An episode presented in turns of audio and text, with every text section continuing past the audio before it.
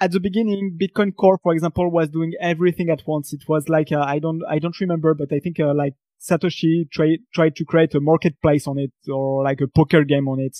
Then you could mine as well with Bitcoin Core. You could, you could have your wallets, uh, with all your hotkey on Bitcoin Core. Basically, it was a all-in-one software.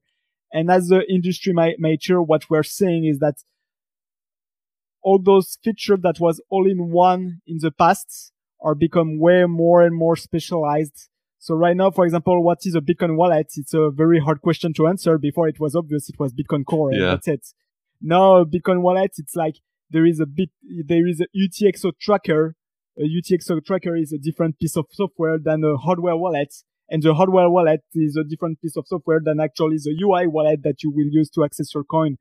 So like right now, for, for example, just for the feature of one wallet, you might be using three or four different Bitcoin software instead of one.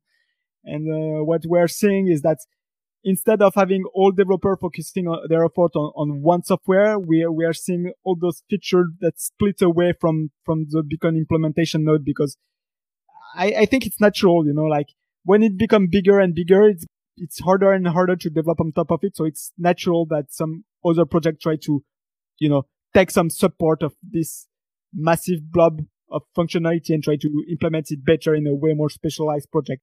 And I think it's more, it's how developers are moving over time, like as, as the industry mature. And I think it's, it's, it's not only true on development. I think it's, uh, it's true in, uh, any technology related, uh, improvements. It's, it's really the special, the specially, the, how do you call that? A division of labor. division, division mm-hmm. of labor. Yeah.